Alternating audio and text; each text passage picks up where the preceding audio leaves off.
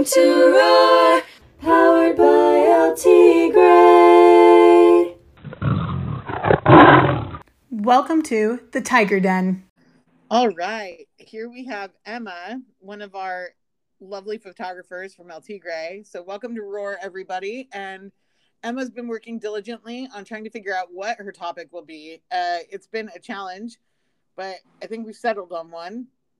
And so we're going to deal with minors and children that are covered in interviews and other newsworthy medium. So welcome, Emma. Hi. So how are you feeling? I'm feeling pretty good. I was a little bit nervous about this because picking, there's so many things that you could do, and just trying to pick one is so hard for me. But I think I got this one. I'm pretty excited. And it's your last week of senior year, so. Yes, I know. I'm so sad. It's a way to wave the white flag and try and get out of here. I'm trying to end a good note. Yeah, well, we will. I'm sure we will. It's been a pleasure working with you this year with L.T. Gray, and I'm excited to hear about your findings. Do you want to talk about your overall topic in general? Sure. So what I'm going to be talking about is going to be the ethics on journalism and interviewing children, and the ethics with that in total. So there's a bunch of different topics that we could talk about, but like children accused with crimes, or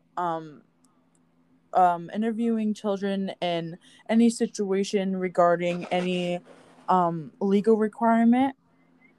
And so, sorry, just give me one second. The age of a child, whether he or she is being in a adult or juvenile court, is severity of the alleged crime are often factors in deciding whether to identify or photograph a child charged with a crime. Some new outlets are more comfortable identifying a 17-year-old than a 10-year-old, which I think is interesting because I think that a lot of people are more interested in hearing about younger kids than older kids. So do they not cover that article at all, or do they just leave it as an anonymous text? I would feel that they would leave the younger age kids as anonymous, depending on the parental permission that they get, if they seek it or not. And you think that not giving the child's name takes away from the validity of the article? I do. I think that giving a name is very personal, but is also a very big factor of an article because it tells who you are and who's the true story is about. What do you think the consequences would be for the child if their name was to be put in any sort of news medium? I think depending on the topic of the news medium, and putting a child's name could impact their whole life, no matter where they are, it could be in school or in their life, because being on the news, everyone sees you. So your name could be passed around to so many different people. People could recognize you in either good ways or bad ways. So it could affect their whole life in just one story. So is that really fair to the child, especially if they've not been convicted, to put their name in the news? No, definitely not.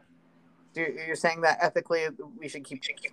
You said it would be more interesting and that you would prefer that. And yet still I'm hearing the conflict of, you think it's unethical to do that to a child? I think more people would be more interested if you give the child's name, just because knowing who it is, but I also think it's not ethical putting the child's name because of what it could do to their future and their life and how people think of them. So how should we handle reporting about children or minors who are accused of committing crimes in general? I think that we should come to a specific age, and anyone younger than that, we should keep anonymous, because even if it's something that was super huge or not even that big as well, we just keep, it's none of someone's business knowing who it is, especially if it's a 5-year-old or 6-year-old, someone super young who still has a whole life ahead of them. But even if they're accused of something that they didn't do or wasn't a part of could ruin something that they didn't even do or something, you know what I mean? Okay, yeah. What about children who were victims of crimes or witnesses to crimes? What are the ethics dealing with that in journalism? I think that is totally different because it could be someone of their family or someone they know of. And I feel that children should be still anonymous because, or maybe not even interviewed in that perspective because of how their age and if they're young enough to even entitle or know what's even going on to give an opinion, to have an interview, if that makes sense. Yeah. Is there any rules about journalistic integrity when it comes to this? I was looking up, I didn't see any like specific law or rule that was made for it, but I know that it's very important to try to get like a parent, if there's one around, to get their permission to see if you can go public or publicly identify a child. So you do have to ask a parent. Yeah. Okay. And it's like absolutely necessary if you're going to use a child in a piece of journalism. Yes. And I know that I know that you have to get a parental permission if the name was given in court, because I know that there's a law that some news stations aren't allowed to give out the name, even if it was given in court, but it has to have the parental permission to publicly put the child's name in the news article. All right. And then, I mean, parents definitely need to hold on to that right of exposing their child and understanding the ramifications of publicly naming their child. But how else should journalists protect children's safety? Do you even think that it's a journalist's like job to protect the safety of the child? Yeah, especially if it was a very traumatic experience, because no matter what they're going through, something huge or something big could be very traumatic, and going through an interview and talking about all of it all again could be another traumatic experience for the child. So I think that for the person who is interviewing a child should go over what they're going to talk about, and if the child is comfortable talking about it and going over it again, because it could be another traumatic experience going over everything that they already had to deal with. Interesting. Are there any other facts or things, like do you have any stories that you might want to share that might shed some light on how this might impact kids and families? I was reading an article on this page, and it was of a photographer. He was taking photos of a young student just reading a book on her bed, but the photo was emphasized on her short shorts. So it was like, the article was something way different, but the picture was not anything near what the article was even talking about.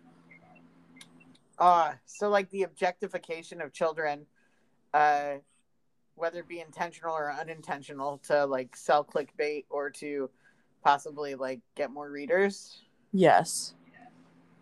It's kind of scary. So not only do like there's photojournalists and there's also written journalism, right? So what I'm hearing from you is that both of them really hold the responsibility of making sure that children are not objectified in any way, shape, or form. Oh, yes, of course. Or possibly solicited for other issues. I think that's great.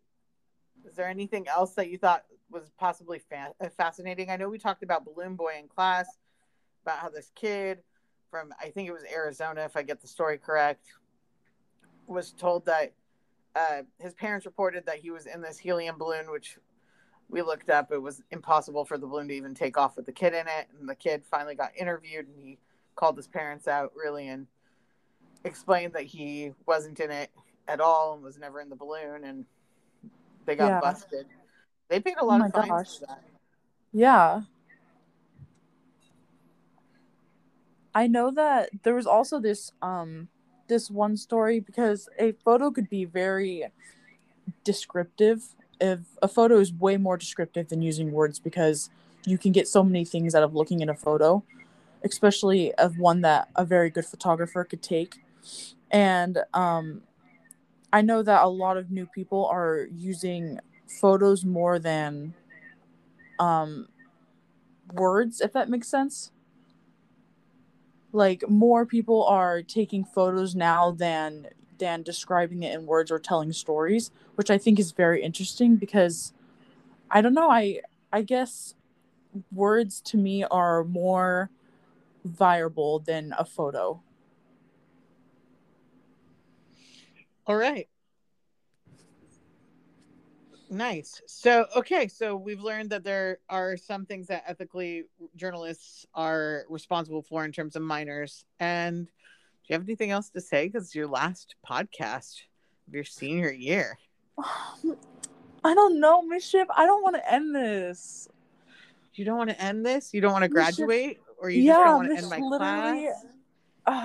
Everything. I don't want to end this class with you. I've had such a great year with you, even though I've only had 1 year with you, which makes me so sad. Now that I've had this year with you, I wish I could have had more. You could have been stuck with the greatest. You have been my favorite teacher this year. Oh, thanks. You're great. By far.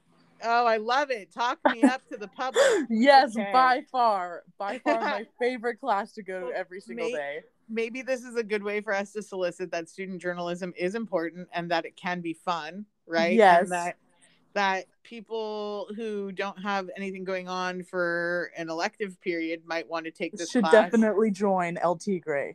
And it's a highly intellectual class, I think. There's a lot of good arguments that happen in class and good discussions. And I think we talk about elevated topics that you can't necessarily talk about in your other classes. Yes, agreed. And then we also talk about what is her name, Millie, whatever her name is, that Millie Bobby Brown. Millie Bobby Brown as well. Thank you. I'm like, yes. I'm like 11. She makes me want to eat an Eggo. 11. Eggo needs to come out with a gluten-free Eggo, by the way. Just putting that out there. Yes, agreed. They do. Eggo, I think it would be delicious. Yeah, if Eggo ever listens to our podcast, they need to have a gluten-free one. Eggo, if you're listening to this right now, you should make some gluten-free Eggos. Thank you for gluten-free teachers like myself who are stuck. Yes. Well, I appreciate you being in this class. You've been fantastic, and you've definitely brought some vibrance and joy and some color into the class as I look at the huge flag.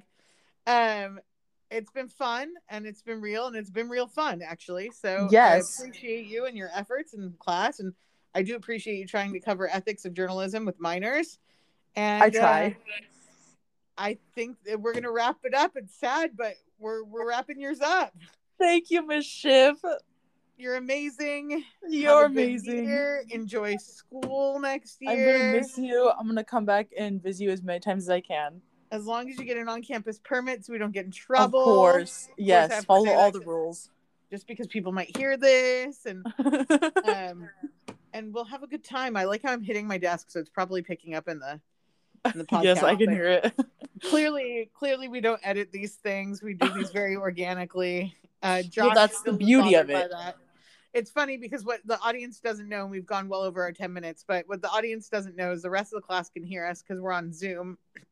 And you can get all the facial expressions. And Josh, who happens to be our sound guy, is quite picky about how things come out and is very annoyed that I don't edit these. But I do appreciate the organic, guerrilla journalism that we have in this class. And he's smiling and he's nodding because he's also like a good sport. But I appreciate this. Anyway, Emma, you're amazing. I love you. And I miss you. Posted. You can always do a podcast with us next year or anytime after.